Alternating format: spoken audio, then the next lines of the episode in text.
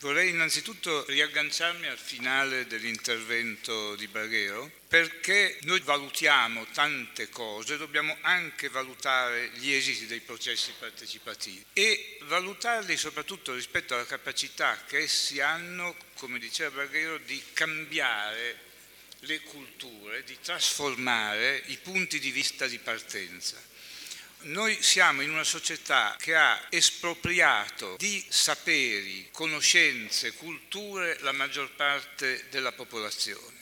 Il processo partecipativo lo si misura innanzitutto sulla capacità della gente che partecipa di riappropriarsi di saperi, capacità di fare, capacità di costruire. Noi non sappiamo più da dove arriva la luce, non sappiamo più fare nulla, dipendiamo, siamo appendici, protesi di macchine. Ecco, il processo partecipativo per noi della rete del nuovo municipio ha questo grosso compito di ricostruire una società di individui che costruiscono comunità, autogoverno, capacità di decidere sulla propria vita e sul proprio futuro. Da questo punto di vista la rete del municipio si è mossa proprio con mille difficoltà in questo percorso. Eh, io volevo semplicemente segnalarvi due sforzi, due libri, sono gli atti in sostanza di due convegni, il primo del convegno tenuto a Bari, rete del nuovo municipio federalismo solidale autogoverno meridiano, edito da Carta Edizioni Intramegna e il secondo federalismo e partecipazione dal municipio all'Europa che sono gli atti dell'Assemblea nazionale delle autonomie locali che sperimentano pratiche partecipative, questo del 2006 e eh, di cui qui vedete eh, coppia. Eh, volevo segnalarvi anche gli atti dell'ultimo convegno tenuto nell'autunno del 2007 a Roma e che sono sul sito della rete www.nuovomunicipio.org. Eh, volevo segnalare un fatto rispetto a questo ultimo convegno. Questo convegno è avvenuto ospitato dalla cittadella delle nuove economie di Roma al Testaccio. Lo cito perché è uno dei pochi elementi, delle poche situazioni in cui non si sostituisce una serie di supermercati o una serie di operazioni immobiliariste, pensiamo alla fiera di Milano, ma si restituisce alla cittadinanza un luogo sociale denso di prospettive anche alternative come una cittadella delle nuove economie che, che raggruppa tutte quelle attività che riguardano eh, la speranza di riportare l'etica nella produzione, nel consumo, nella finanza, nel commercio. Ecco, ho citato produzione, consumo, finanza e commercio perché sono tutti settori in cui l'impresa capitalistica tende a diventare impresa criminale, cioè ad abbandonare quell'etica del primo capitalismo protestante che attribuiva finalità sociali all'impresa. Noi ci troviamo in un mondo dove il dumping salariale, ambientale, la delocalizzazione delle produzioni, l'immobiliarismo, il capitale finanziario stanno costruendo un mondo dell'economia dell'economia la cui valenza etica è zero, anzi direi sotto zero. Ecco, allora il fatto che attraverso processi partecipativi avvengano eh, forme di trasformazione della città e del territorio che vanno verso modelli di sviluppo alternativi mi sembra un fatto molto importante. La nostra esperienza capostipite insieme a quella di, di Piero Emanuele, di Grottammare nelle Marche, è un'esperienza importante non solo perché anni fa ha attivato un processo partecipativo per un piano regolatore, ma perché da questo processo partecipativo è nata una nuova idea di sviluppo, cioè la partecipazione ha prodotto un cambiamento reale nelle prospettive che inizialmente erano di, di un milione di metri cubi per il turismo di massa verso invece la riqualificazione dell'agricoltura di qualità, delle serre, di un turismo di qualità, di servizi sociali, di servizi per un turismo colto, eccetera, eccetera. Cioè è cambiato il modello di sviluppo attraverso un processo partecipativo consapevole in cui l'attivazione di una cittadinanza che ha potuto esprimere dei bisogni reali ha cambiato il modello di sviluppo. Ecco, questo credo sia il punto fondamentale Per cui trovandoci in una situazione molto peggiore, a mio parere, di quando la rete del nuovo municipio si è fondata, cioè nel 2003 ad Empoli, situazione molto peggiore da tanti punti di vista. Ci troviamo di fronte a, eh, a un'assenza di investimenti produttivi e ad un immobiliarismo dilagante, cioè vediamo gru dappertutto, siamo passati dal 0,7 all'anno di percentuale di nuova occupazione di suolo al 2,3 negli ultimi quattro anni, cioè sta aumentando l'occupazione di suolo per investimenti di tipo immobiliare. Siamo in una società dove aumenta il consumismo, l'individualismo, l'ecocatastrofe planetaria, la polarizzazione sociale, l'esclusione, eccetera, eccetera. Ora, la partecipazione non può essere un meccanismo che oglia il funzionamento di una società di questo tipo. Deve essere un qualcosa che è in grado, che è in grado di restituire capacità di autogoverno alle popolazioni locali e restituire capacità di autogoverno vuol dire che sicuramente io ho estrema fiducia che restituendo capacità di autogoverno la gente non si autodistrugge il territorio, non si autodistrugge l'ambiente, non si autodistrugge il cibo che deve mangiare, cioè tutto ciò la partecipazione lo rende impossibile perché la gente ha come primo obiettivo il benessere e non la crescita economica economica e non la produzione di mega infrastrutture e non il consumo dell'ambiente, non il consumo di suolo. E quindi eh, la partecipazione assume nella nostra visione questo compito, guardate non dico una cosa ovvia perché molti, eh, ci sono molte scuole sulla partecipazione, molte metodologie ma anche molte idee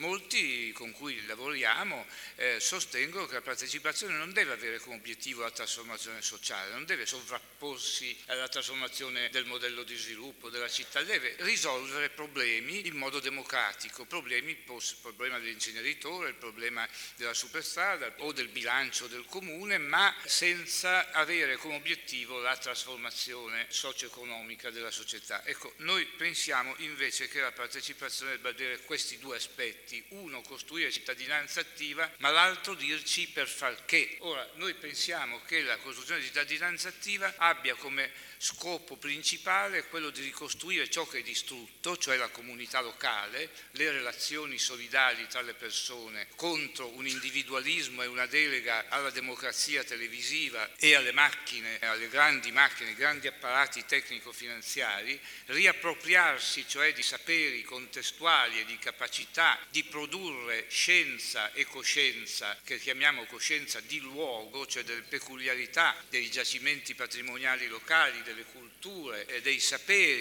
cioè della capacità di produrre il proprio territorio, la propria economia. Il concetto di rete naturalmente collega tutto ciò perché non possiamo pensare a strutture di tipo autarchico, ma pensiamo invece al fatto che l'interscalarità dei processi partecipativi consenta di muoversi su obiettivi di portata strategica e in questo senso ci siamo mossi. La rete di fatti in questi anni si è mossa dal bilancio partecipativo comunale, o meglio addirittura di quartiere, perché come sappiamo è la prossimità che permette la reale partecipazione degli abitanti, tuttavia ci siamo mossi verso forme interscalari, quindi dal comune alla provincia, alla regione, alle reti europee, alle reti globali, dal basso, perché tutto ciò consente di applicare realmente un principio di sussidiarietà in modo corretto vale a dire di consentire ad ogni problema di essere affrontato alla scala giusta, alla scala in cui può essere affrontato. Una rete ecologica, la riduzione dell'impronta ecologica non possiamo farla in un quartiere, dobbiamo collegare il quartiere col suo territorio agricolo, perché solo così riusciamo a produrre reti corte tra produzione e consumo, eh, cibo di qualità, produrre energia localmente, utilizzando i rifiuti urbani